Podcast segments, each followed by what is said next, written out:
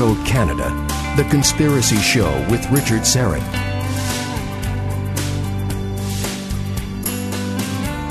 And welcome to the Audio Imaginarium. Come on in, weary traveler, hang your cloak on a peg, grab a stool, and come gather round the fire.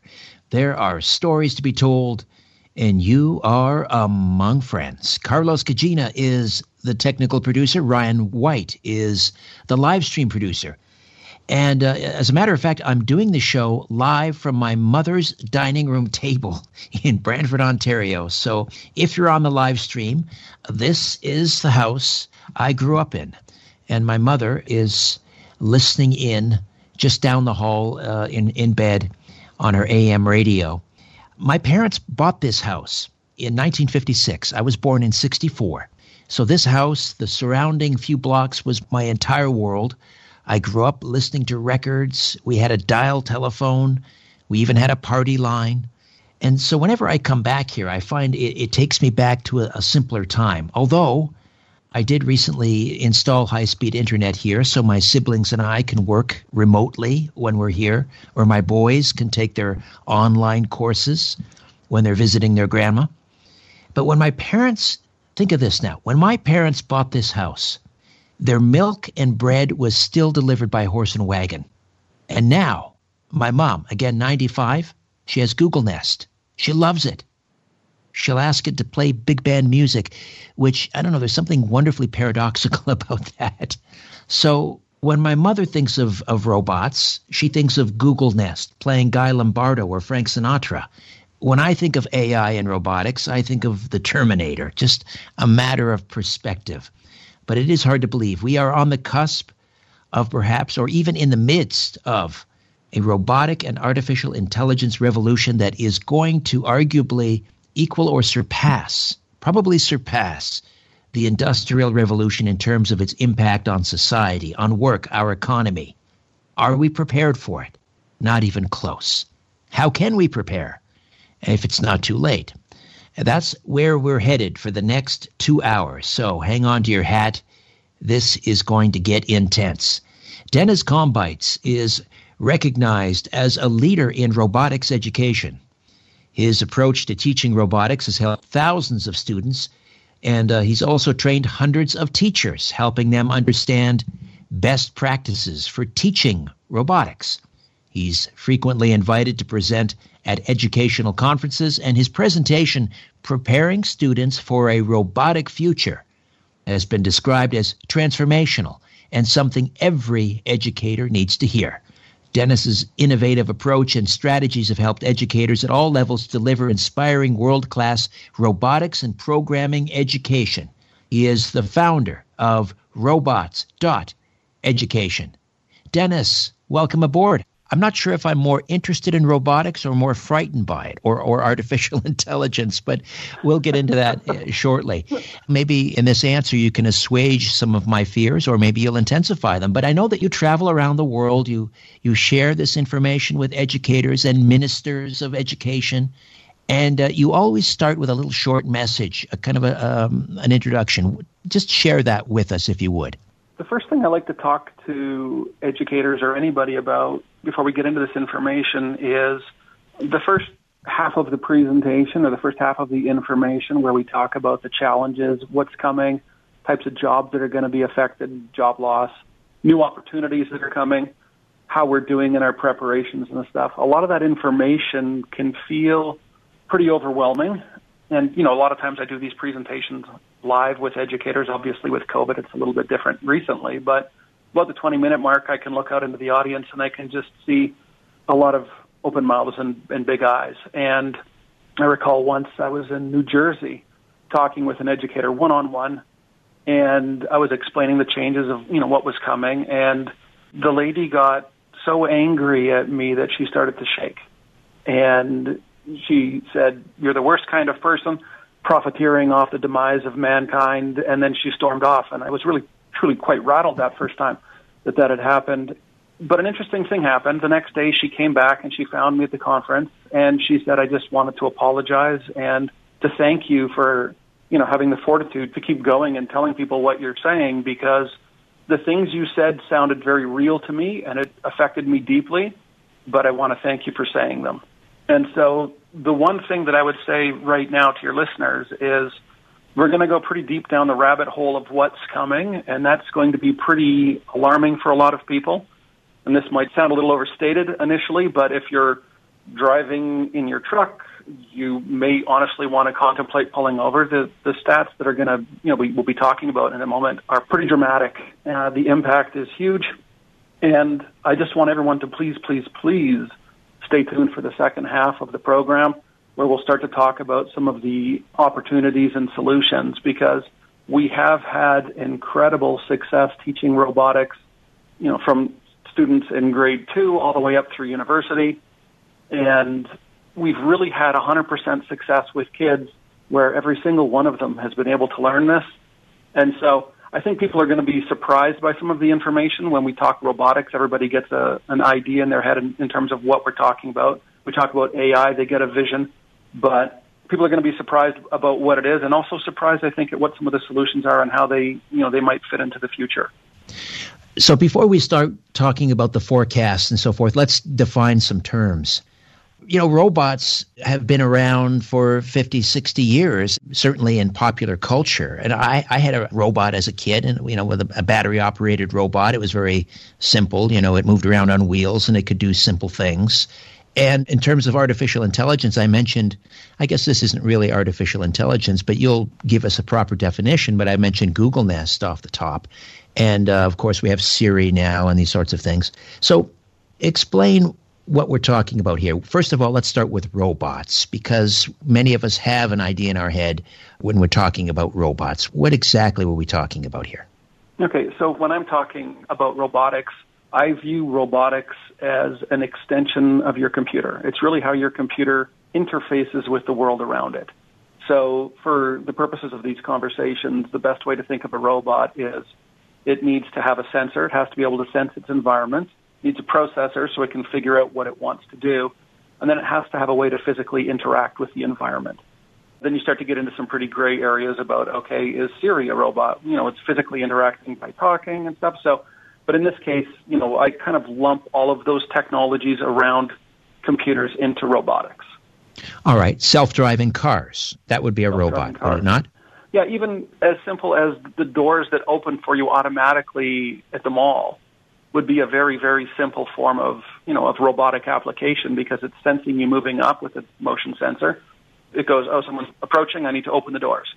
So it can be very simple, simple robotic applications all the way up to, you know, artificial intelligence and cars that can drive themselves. It goes pretty deep, the whole.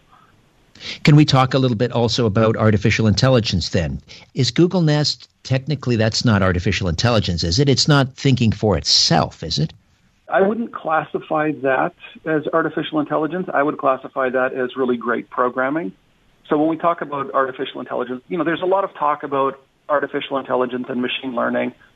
And a lot of things that are being passed off as artificial intelligence aren't yet.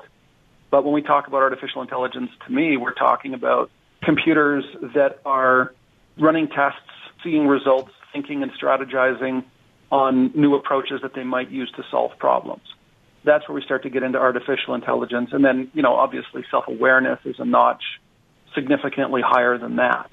And, you know, for the grand scheme of what I'm hoping to talk about today and to help people understand is we don't have to get into the really deep end of the singularity, self-awareness for computers and stuff before we're going to start to see an overwhelming impact that these technologies are bringing already to the world. It's just that people aren't really putting together all of the different things that are happening and thinking of those in a cumulative effect. I just want to share a, a, quote here from famous futurist Ray Kurzweil, who says Artificial intelligence will reach human levels by around 2029. Follow that out further to say 2045, we will have multiplied the intelligence, the human biological machine intelligence of our civilization a billionfold. It's dramatic. And if those projections are true, and it's certainly possible that they will be, everything, every, every, everything changes. And the changes that we're already looking at immediately are still overwhelming, and we're just scratching the surface. we're really talking about the largest paradigm shift in human existence, I believe, where you know, certainly electricity, you know, was a dramatic improver, but the changes that are going to come this time are going to be so sweeping and so fast that it's going to define all aspects of what humanity is. I mentioned off the top, and I was sort of anticipating your answer to this, but I, I said that we are woefully prepared uh, in terms of this. It's really a tsunami that's coming at us at 100 miles an hour is that an accurate description that we are woefully prepared? Absolutely.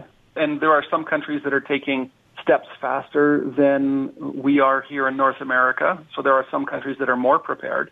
You know, and the other thing that we have to understand is with the speed that this is coming, the changes are coming from, let's say, job loss. You know, talking negatively for a second here. The changes are coming for everybody. They're going to hit North America, Germany, the UK. They're going to hit the industrialized countries first because the cost of living is higher, hourly wages are higher. So these changes will impact everybody. And, you know, we, there's tens of millions of jobs forecast to be lost. At the same time, there's millions or tens of millions of jobs forecast to be gained. But that skill set is very different. And if we're not ready for that, the job loss is already, you know, starting to appear for us. But we have already a skill gap at the high end, you know, coding courses, cybersecurity, those types of things, we're already seeing a skill gap, and we're just at the front end of this hockey stick like curve. So let's talk about the numbers then. You mentioned tens of millions of jobs. Can you be more specific? Let's say in the next 10 years. So by 2030, how many jobs will be lost due to automation and robotics? The first thing is there are a wide range of forecasts. Um, I think that some of them are a little low, and, and everything changes with something like COVID as well. So these are pre-COVID stats from some of the leading authorities on it. Globally, it's expected that the job loss in the next 10 years will be in the range of 375 million. Across North America, the expectation is that the job loss could reach 40%, representing up to 60 million people. And there's a real important distinction when we talk about this job loss this is not job loss due to a recession. This is, you know, job elimination, right? If we talk about, you know, for the sake of argument, transportation, truck drivers, bus drivers, cab drivers, just off the top of my head, if those jobs get replaced by automation, those jobs don't come back. It's not a recession where you can go, oh, well, we'll ride this out for a couple of years and I'll get another job in the same field. This is a paradigm shift in what the workforce looks like. Right, because productivity will be going up. The stock market may well go up. A lot of the economic indicators will be good except for employment numbers. Right, and that that has a significant impact across all aspects of society. You know, when you start to look at what happened in Detroit, where Detroit ended up going bankrupt, when cities or states or provinces or countries experience too much economic slowdown, then the machine stops. And, you know, people stop buying big screen TVs, and then the companies that sell big screen TVs, they go out of business, and then people stop buying, you know, cars, and the whole thing spirals. And what we're going to see is, you know, if we start to experience significant job loss, we're in for, you know, a societal uh, significant amount of pain. Right, the tax base. I mean, there'll be corporate taxes but the individual taxes, the tax base will be severely eroded. That means how will governments pay for uh, services? That means how will we pay pensions? How will we pay Medicare, Medicaid? How will that be paid for? How will people's retirement be paid for? You know, it's interesting. The only person who really talked about this in the run for the Democratic candidate for president was Andrew Yang and he was kind of dismissed as being a bit of a kook. Now, a lot of his policies I disagreed with, but I think overall, obviously a very intelligent, thoughtful person, very likable person.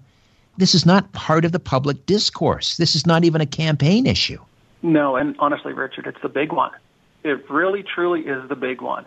We talk about the social programs and stuff and reduced tax base.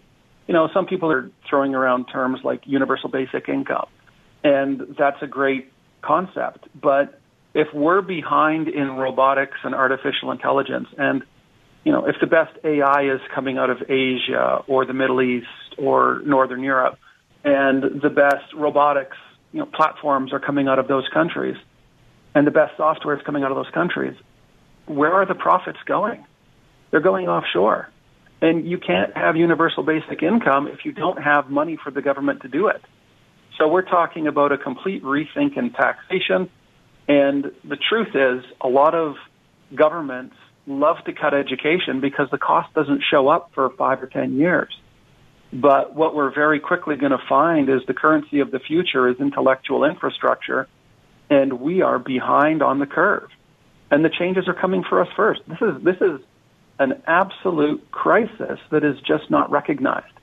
And it's obviously it's way way too late to be having a discussion about whether this is a good thing or a bad thing. I mean, we could say, well, we're going to regulate to prevent job loss in the field of drivers, truck driving. We won't allow automation or we're not going to allow drones.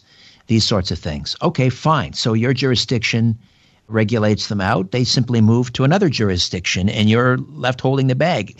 I mean, in other words, it's too late to have a philosophical discussion about whether we want this or whether it's a good thing. It's here. Now we have to adapt.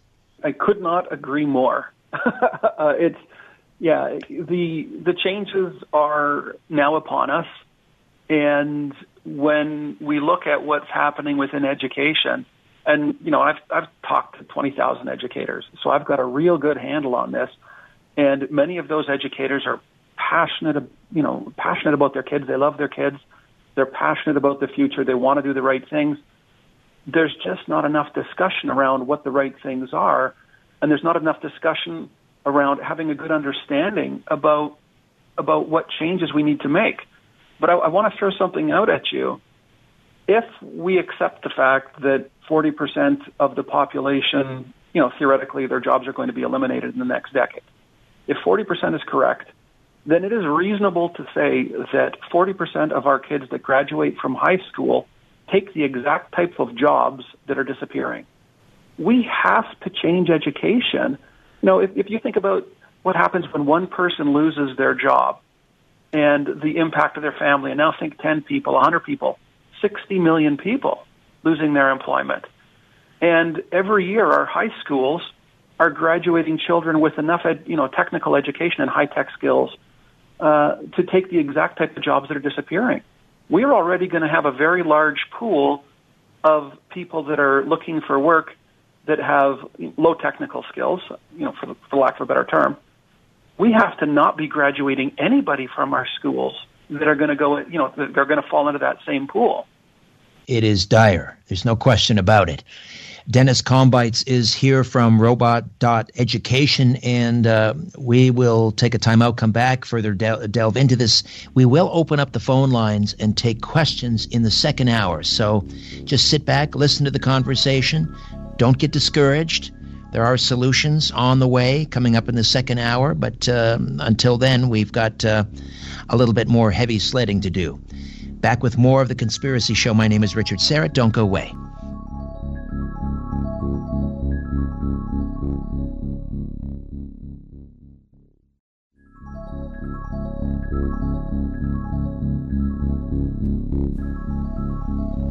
Welcome back. I love this quote uh, regarding artificial intelligence and robotics from Steve Polyak. Before we work on an artificial intelligence, why don't we do something about natural stupidity? uh, true enough. Uh, Dennis Kambeitz is here, the founder of robots.education. Robots.education. Incidentally, uh, Dennis, how do I know I'm talking to the Dennis and not the AI version of Dennis? Um, I don't even have a good answer. I was thinking about doing something kind of silly on, you know, on the visuals for the podcast, and, and no AI would do that. But uh, it's a good question. You know, computers have, have passed the Turing test, so it's uh, it, it is getting trickier and harder to tell. Right, right. Now, we talked about job displacement, I mean, but there's there's sort of two angles to this. There's the the jobs, the the robots that will displace you, but then there are, there's also assistive assistive uh, robotics. So that like so, for example, in Japan, they're using robots to help you know the elderly to care for the elderly you know to to to, to, carry them upstairs and these sorts of things yeah Yeah, I, I think definitely what we're going to see in a lot of um, in a lot of industries are the robots that are appearing first will be assistive. But I think it's important to understand what an assistive robot means, because if you know if an assistant assistive robot is doing 30% of an accountant's job, you know, or a bookkeeper's job, then really a company needs to have 30% less accountants or bookkeepers. And so I, you know, a lot of companies are coming out going, we're not making robots that are going to replace people. We're making robots that are going to help people do their job better. But if people are doing their job better, the, the you know, the one step up from that is then other people are not going to be doing that job, right? So we're going to see, we're going to see changes across all industries certainly a huge number of jobs lost, but it's important to think about how this technology is going to change careers that you wouldn't necessarily think about. And yes, this is interesting. Yeah, give me an example of that because you and I have talked before, and, and you gave some examples just, I hadn't even thought of uh, that that yeah. will be re- replaced by robots or will be assisted by robots. So one of one of the one of the ones that I love is, um, and it's one of the, the first couple of these aren't really replaced by robots, but just that you would have to have robotics literacy uh, or high tech, you know, skills and literacy to get these types of jobs. And the first one I love is the fashion industry. And I was at a robotics conference, you know, six or seven years ago, probably now, uh, and we're talking heavy duty robotics, drones, assembly line robots and I was giving a presentation on the impact, you know, that we're going to see worldwide and on the workforce. And I was surprised over the next two days by how many people that I met at this conference that were from the fashion industry. And hmm. initially you would think, well, fashion design and robotics, those two things are about as far down the spectrum as they could be. But when we start to think about, okay, you know, if, if you, if you were to draw a circle and say, okay, all the crazy fashion that's ever been made in the world fits within that circle and then you go, okay, what could you do if you add robotics and 3D printing to that circle? And it gets larger, right? You, you, you get more innovative designs. You get clothing that could adjust itself and respond to its environment. And so what we're going to see is even in a career like the fashion industry, which we would think as being very creative, people that have strong tech skills are going to move to the top of that industry and get hired first. And once there's, this is an important distinction once there's enough people that have those high tech skills available, people without the high tech skills stop getting hired. And, you know, another industry I love to talk to teachers about and educators about is the education industry. Because I think that we would all agree that teaching, for many teachers, is not a high tech career. They're using technology, but it's not truly high tech. But Correct. if we if, if we project forward four or five years, and we think about all the changes that are happening in the workforce, and you're a principal of a school and you're looking to hire a new teacher, what kind of a teacher are you hiring? You've already got lots of teachers that can teach math, English, the sciences. You know, if a teacher retires, you can shuffle your staff and cover that pretty clear. Where's the skill gap in education? And the answer is robotics, coding, 3D printing. It's the high tech courses. So teaching is not a high tech career but if you have aspirations to become a teacher and you don't have those words on your resume, you're going to have a difficult time finding a job because those are the teachers that are overwhelmingly in demand. And I've I talked with some principals at a conference. In fact, the last conference I was at, every time I mentioned this to a principal, they said those are already the teachers that are getting hired. So this type of situation exists, but we don't think about teaching as being a high tech career. Right, right.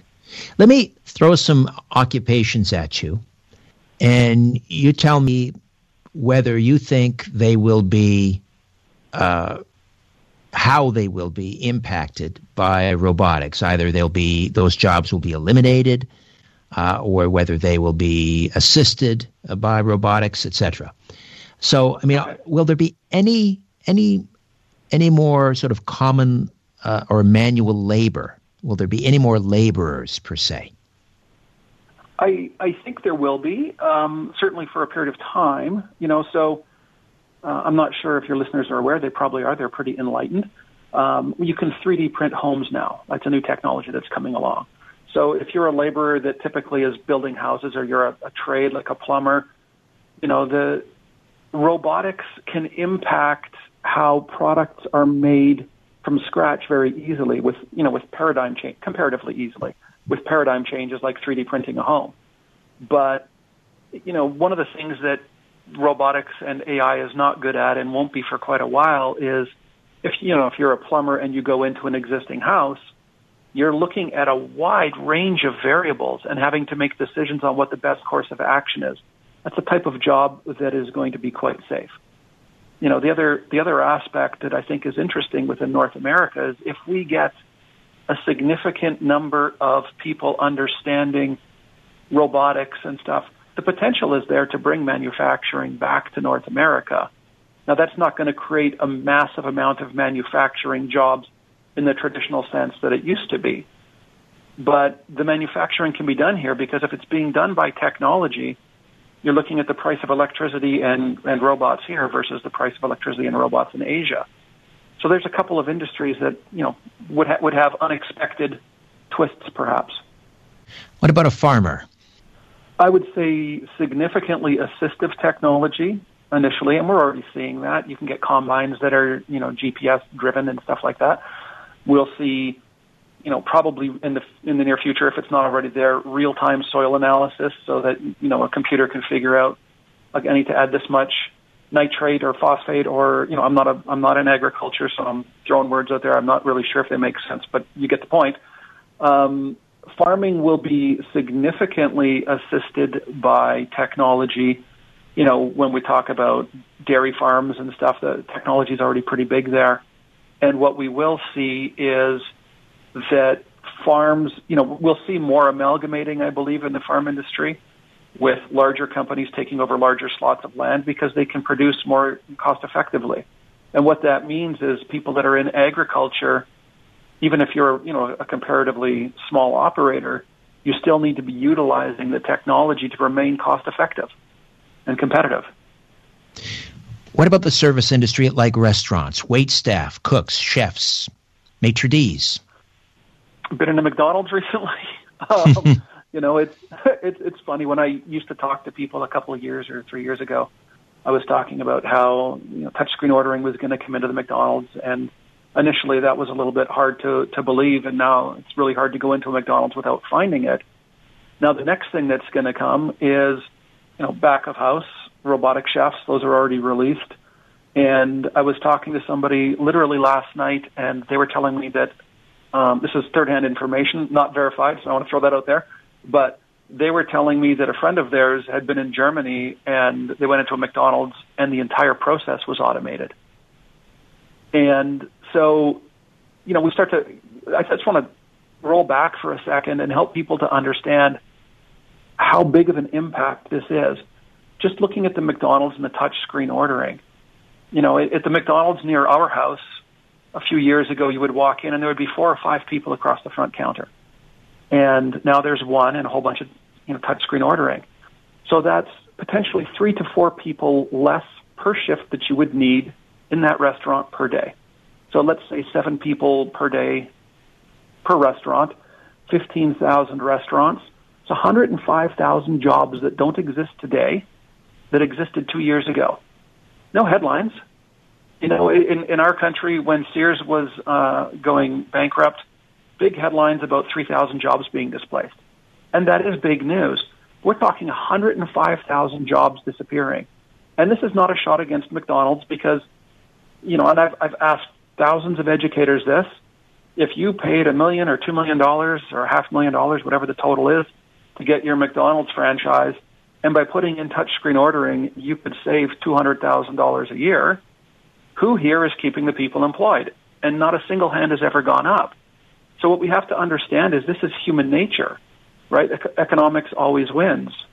And True enough. Excuse me, Dennis. I have to oh. jump in here. We, we, we have to take a time out. We'll come back and continue this. Dennis Kambeitz. What a what an incredibly appropriate name to discuss computers and artificial intelligence and robotics.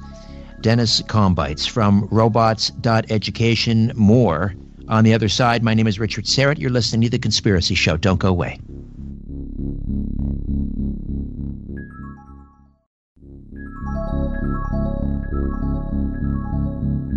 Providing the evidence and letting you draw your own conclusions. This is The Conspiracy Show with Richard Syrett. You know, Dennis, during the uh, Industrial Revolution, there were these, uh, they were called Luddites, I guess, and, and they, um, they were opposed to early forms of mechanization and so forth, and they would go in and sabotage equipment, and and I th- I think these were the Luddites. If I've got that wrong, forgive me. But it, it, there was, in other words, there was a group that was opposed to this, and they tried to you know forestall really the inevitable. I'm wondering, it'd be interesting to, to get your take on whether you think there will be a similar response to uh, robotics and, and artificial intelligence? I think the first thing that we need to recognize is that the world is changing at this all at the same time. So trying to trying to stall your local, you know, uh, evolution of these technologies is only going to put your country at greater risk. That's an important important thing to know. Certainly, there will be people that will um, not want these technologies to come in, but you know, the, ultimately governments will have two options, and one option is to make sure that all of their people, you know, can be successful in the new workplace, and the other option is going to be to slap massively high tariffs on everything and functionally try to exist as a silo. And you know, historically that hasn't been a great approach to things, but you know, the the, the biggest thing that people need to do right now is do their best to understand how their industry is going to potentially change. And, you know, Richard, know this. I am not an advocate of saying everyone needs to be a roboticist or a coder. Certainly the people that understand those technologies and get to the top level, they are going to be handsomely rewarded in the workplace and do incredible things. But what I am a massive advocate of is robotics literacy you know, we all have to have an understanding of what is coming, how our jobs are going to change. If you're working in a kitchen beside a robot, you know, you don't necessarily have to know how to program that robot, but you have to be comfortable being there. And if you're a manager of a retail store, you know, you don't have to know how to program the robots that are in the warehouse or the customer service robots, but you have to understand the potential of what they can do, what their strengths are, their limitations you know, it, the whole workflow of many, many industries is going to change. And the people that understand that and take the steps to try and set themselves up today are going to be hugely, hugely advantaged. I was going through kind of a list of occupations and wondering how they'll be impacted by robotics. And I mentioned the service industry, restaurants. Let's say, for example, like a chef who really is an artist working with food. Um, I mean, I, I suppose you could get a robot that that knew exactly how to, you know, mixed with artificial intelligence, mix the, the precise, you know, uh, ingredients and so forth. I mean, do you see a, a time when when the great chefs of Europe, for example, will all be replaced at the Michelin star restaurants with robots? I'd sure like to think not, uh, but I think that what we'll find is there will be restaurants that care about that, where you want the human touch, and restaurants that don't. But if you're going into a fast food place, if I'm going through a drive-through, I, I care about what comes out on my plate. I, you know, the the experience. It's not about the experience; it's about the food. There are going to be restaurants where it's about the experience, and the same thing is true of painters, for example. For example, you know, you can have uh, a, a robot or a machine create a perfect replica of you out of oil in the future. But if I want a perfect replica, I'll take a photograph, right? I want that human interpretation. And, you know, the, but I would, I would say in a lot of cases, robotic chefs will be replicating uh, recipes from great chefs. Yeah, I think that's a, a probability for sure. What about the medical field? Surgeons, nurses, dentists, doctors? Uh, some of some of that that that whole industry is gonna, is getting a major upgrade. First off, and again, if you understand those technologies, you're way better off. You know, we'll be having doctors in Toronto operating in patients in New York. That type of thing will happen in the future. Um, we'll certainly see support staff, um, orderlies and stuff like that. Those people are potentially at more risk, and in fact, there are robotic orderlies already. Uh, but you know, there, there's when you're when you're dealing with people, particularly people that are in distress, uh, like a like a medical situation, the best in the best you know, interface. Look, I sound like a computer. now you're really not sure who you're talking to. I've, best, I've, you're best, raising my suspicions. the best interface is another person, and I did a presentation at a school. And, and you know they made an announcement said anybody who wants to come and hear this robotics presentation you know come down to the theater and at the end of the presentation, I talked to one of the teachers, and she was a psychology teacher. And I said, "I'm surprised, you know, I'm surprised you were here." And she said she asked her kids, "Do you want to go?" And they did because they were curious if their jobs, you know, as therapists and psychologists in the future would be replaced. And my answer to that teacher was, certainly there will be call, you know, AI call lines that will do a pretty good job. But if we step back for a second and think about the, the the pain to humanity of what happens when 60 million people lose their jobs. And remember, a lot of these people are going to be, you know, if you've been a trucker for 20 years, and this is not picking on a trucker, you probably don't have a huge amount of the new tech skills. So then you lose your job and you're like, okay, what can I do? And we're going to start to see a lot of people suffering uh, emotional consequences of what's coming. And, you know, so the therapists and psychiatrists are going to be those jobs will be increasing in demand. And again, though, in those jobs, if you understand robotics and AI and you have that literacy, you're not a roboticist, but if you have that literacy, you're significantly more able to get people back into being productive members and feeling good about their future and how they do fit in society. Empathy. They'll have an algorithm for that, I'm sure. Uh, that's what really scares me the, the loss of humanity ultimately. Uh, we'll take another quick time out, come back. Dennis Kambeitz stays with us for the full two hours. We will open the phone lines at the top of the hour, take questions and comments, and also I'll be taking questions from the YouTube live chat. Back with more in a moment. Stay with us.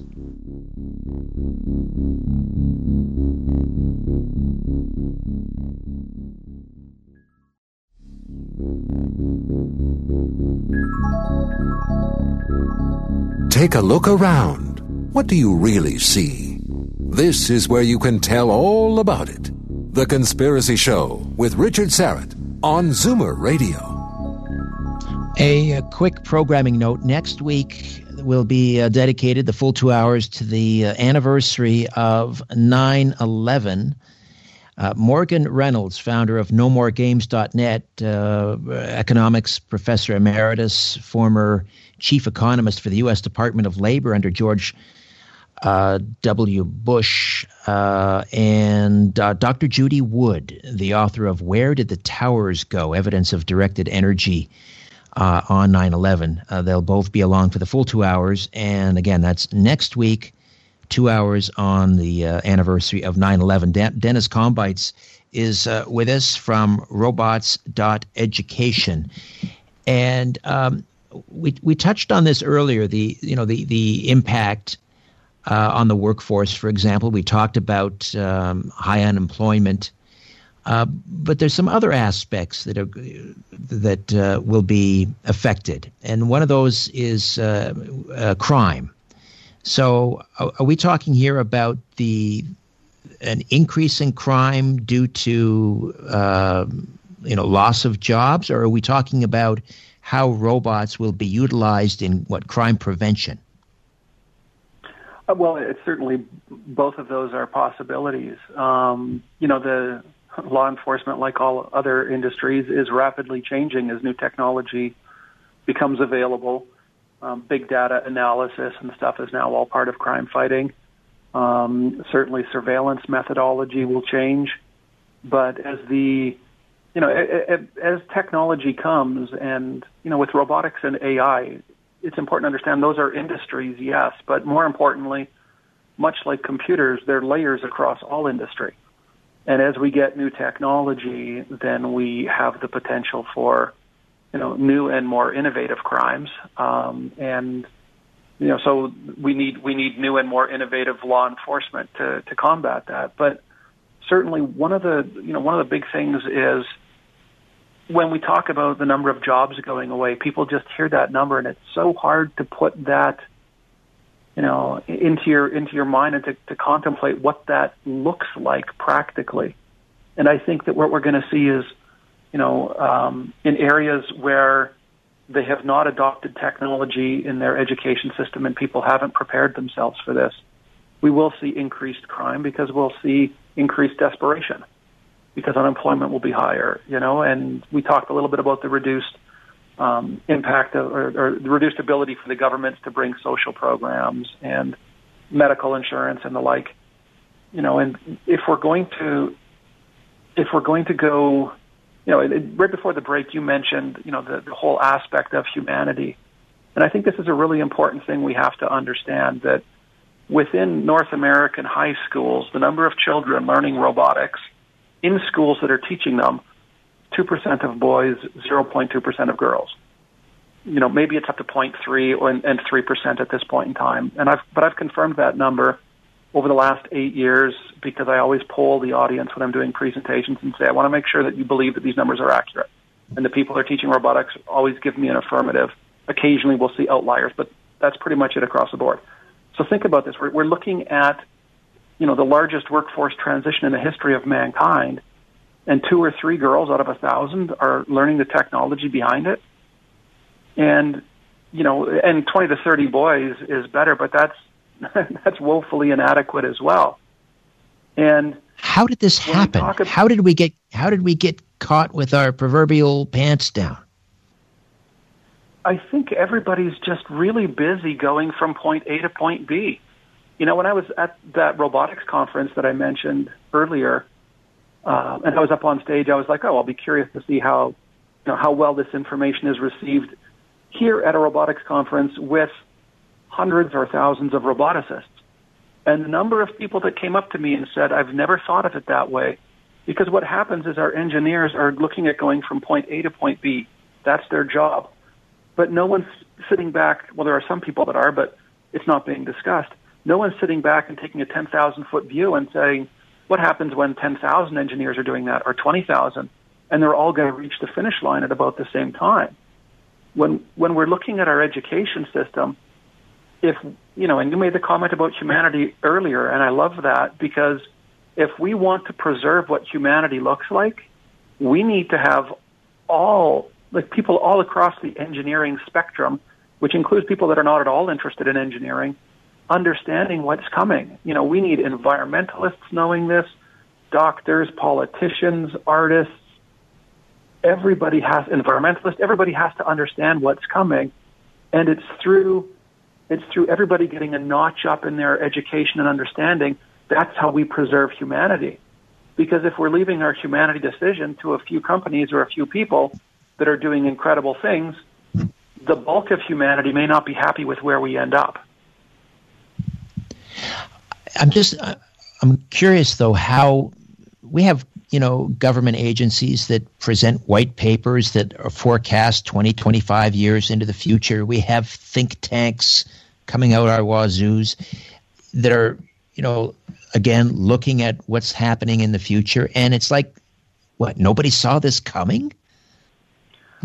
I, I think that I think there are definitely people out there you know, I mean, there there are a number of very excellent futurists, and uh, certainly there are um, think tanks. And in fact, we're putting together a think tank that will for for late October, and then we're going to run one hopefully each month. But the October one's a lock, where we're going to be inviting a number of uh, top futurists, economists, educators, government officials, business leaders.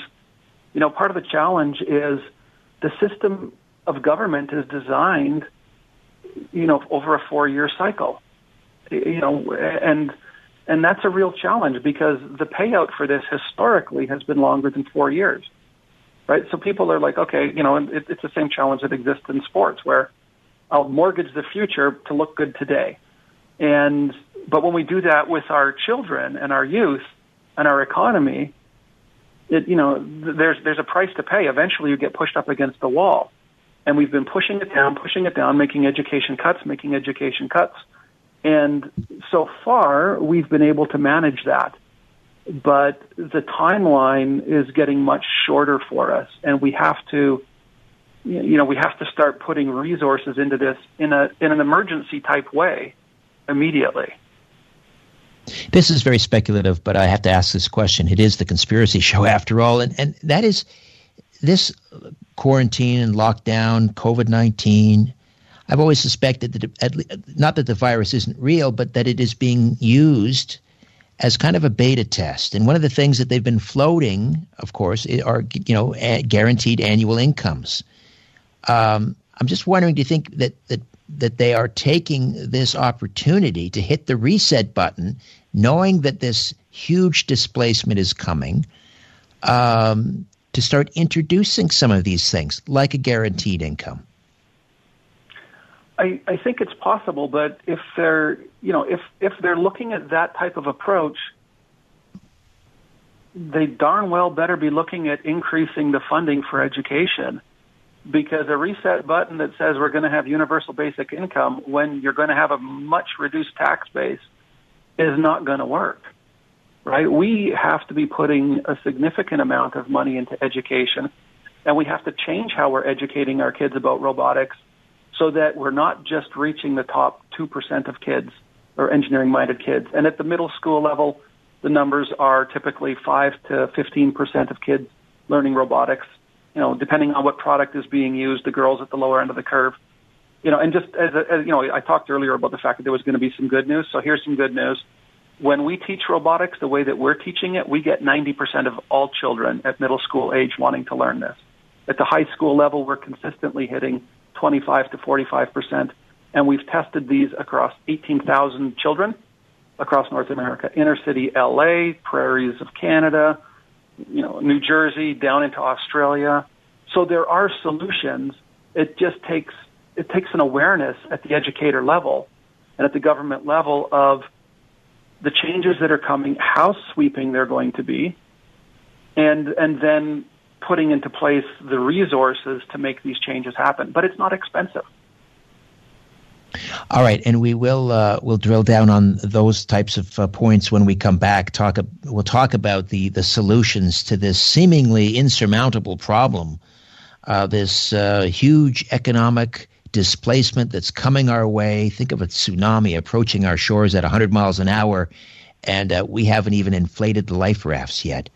Uh, that's where we're at. Dennis Kambeitz is with robots.education. We'll open up the lines 416 360 0740 in the Greater Toronto Area.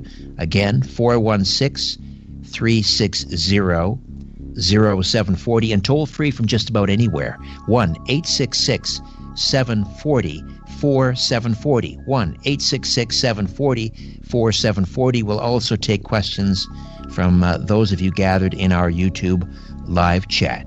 Stay with us as we roll into hour two with the robot robotics revolution and Dennis Kambeitz. Stay with us.